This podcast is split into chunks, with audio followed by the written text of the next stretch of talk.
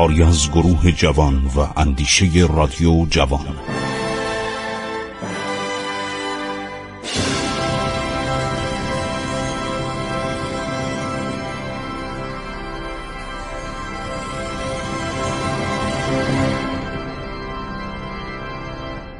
بسم الله الرحمن الرحیم. شنوندگان عزیز سلام بر شما. من خسرو معتزد هستم. در خدمت شما عزیزان هستم. با برنامه عبور از تاریخ. به طوری که آگاه هستید و شنیدید در ماه مبارک رمضان ما طی این ماه آمدیم و شروحی درباره دوران امیرالمؤمنین حضرت علی ابن ابی طالب علیه السلام رو به عرض شما رساندیم که مورد توجه بسیاری از شنوندگان عزیز قرار گرفت. نکات کمتر شنیده شده و مسائل سیاسی و اجتماعی. بررسی کردیم زندگی حضرت علی ابن ابی طالب علیه السلام که خیلی مورد عنایت شما عزیزان قرار گرفت. اکنون باز میگردیم دوباره به برنامه عبور از تاریخ.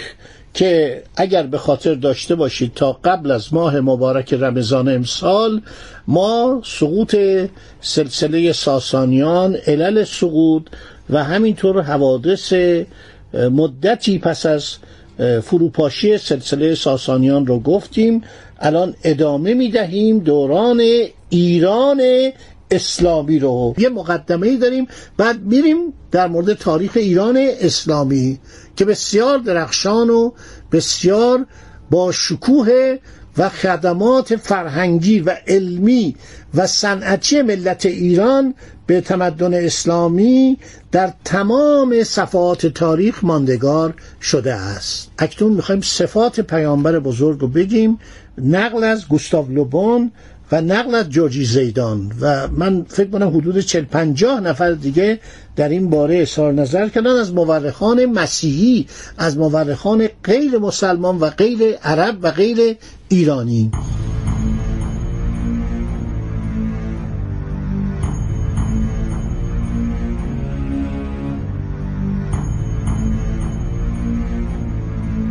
پیامبر بزرگوار یک صفاتی داشته که من داشتم دیروز مطالعه می کردم حیفم اومد که اینها رو برای شما از زبان گوستاو لوبون. گوستاو لوبون یک محقق بزرگ فرانسویه کتاب بسیار جالبی به نام تمدن اسلام نوشته که این در قرن 19 هم زندگی می‌کرده. این کتاب یکی از کتابهای فوقالعاده است. یه نکته جالب این آقای گوستاو لوبون درباره پیامبر اسلام نوشته من می‌خوام اینو براتون بخونم. ابوالفدا ابوالفدا یکی از مورخان اسلامیه. طبق اقوال مؤثرین خود چنین می نویسد چیزی که بیش از همه قابل توجه است خصائص روحانی و مزایای روحی پیامبر است که بر همه اهل عالم وی را برتری و بالاتر قرار داده است. گوستاو لوبون مسیحیه. ببینید اصرار نظرش چقدر جالبه. اولا به واسطه کسرت عبادت از فضول کلام یعنی حرف زیاد زدن صحبت زیاد کردن متنفر و غالبا خاموش می نشست اثر و علامت اعلی درجه احسان و نیکی از چهره وی هویدا بود. خلق و انصافگویی جزو طبیعت او قرار گرفته بود. بی حد خلیق و منصف بوده. من اینو برای شما می‌خونم که ما هم یاد بگیریم. ببینیم اگر ما پیروان چنین پیامبر بزرگواری هستیم اقلا خلقیات ایشون رو بدونیم. دوست و بیگانه قوی و ضعیف در نظرش یکسان بودن. البته نسبت به فقرا و توهیدستان محبت خاصی داشت. همانطور که فقرا را به واسطه فقرانها به نظر حقارت نمی‌دید. اغنیا را هم از نقطه نظر ثروت تنها احترام نمی‌کرد. نسبت به اصحاب و واردین خود تا این درجه اظهار مهربانی می نمود که هیچ وقت جواب سختی به آنها نمی‌داد.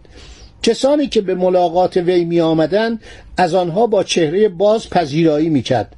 مطالب آنها را با کمال صبر و تحمل اسقا میفرمود. این پیامبر اسلام اینطوری بوده در خانش به روی همه باز بوده در مسجد و میگن وقتی تو مسجد می‌رفتن نمی‌تونن تشخیص بدن. برای که انقدر لباسش ساده بود و انقدر متواضع بود وقتی که نماینده این حضور ایشون برسه نماینده زیاد بودن. تو کتاب طبقات واقعی همه رو نوشته. این نماینده که می‌دونن نمی‌دونستن پیامبر کدومه. چون لباسش ظاهرش پوشاکش با دیگران فرقی نمی‌کرد. بسیار متواضع بود.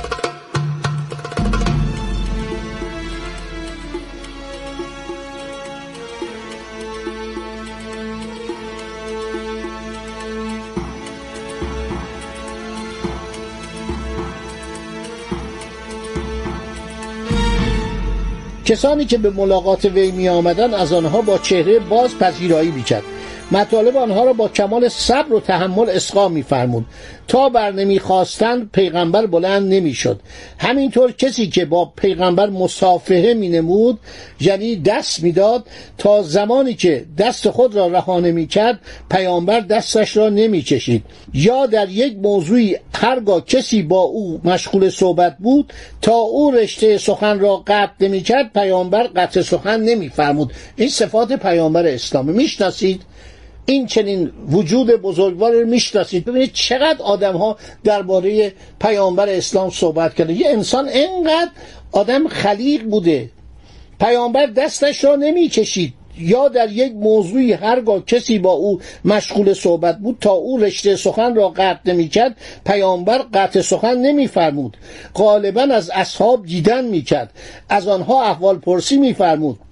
گوسفندهایی که داشت شیر آنها را با دست خود می دوشید لباس و کفش خود را با دست خود وصله می کرد همیشه فقرا را نزد خود جمع می کرد آنها کلیتا بی خانمان و معروف بودند به اهل صفه. این بیچاره ها به کلی پریشان و مستاصل بودند. ناچار شبها در مسجد پیامبر خوابیده روزها هم همانجا به سر می بردن. چون سنگ های مسجد بستر خواب و فرشان ها بود آنها را اهل صفه می نامیدند وقت قضا پیغمبر آنها را بین خود و صحابه تقسیم می‌کرد. یعنی قضا را بین اینا و صحابه تقسیم می‌کرد. چند نفر را با خود به منزل آورده باقی را صحابه به منزل خیش برده قضا می‌دادند.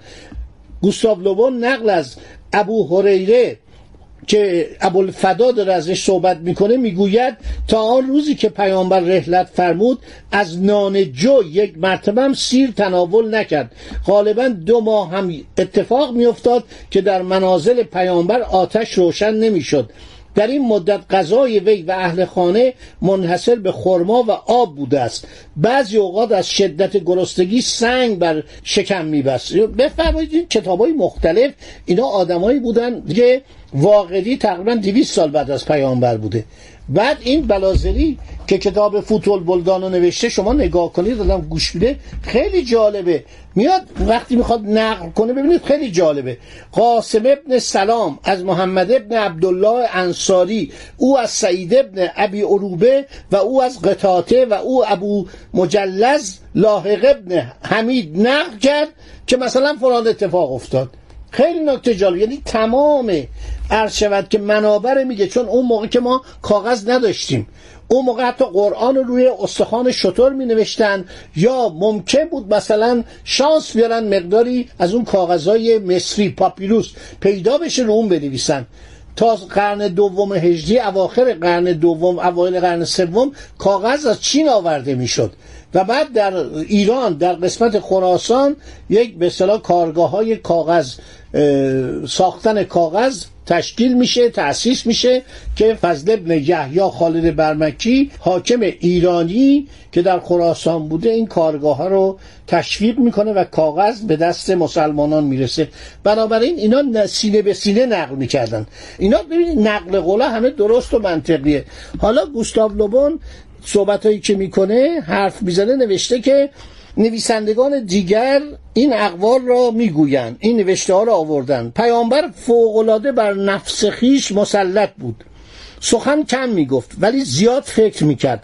از ارادش نهایت درجه قوی بود. اگرچه وارستگی و سادگی وی حیرت انگیز بود ولی با وصف این حال فوقالعاده مقید بود که خود را همیشه تمیز و پاکیزه نگاه دارد. همیشه زیبا بود همیشه خوشبو بود. وقتی می‌رفت عطری که از بدن خودش بلند می‌شد در فضا پخش می‌شد. همیشه تعریف کردن رفتارش با مردم فوقالعاده بود.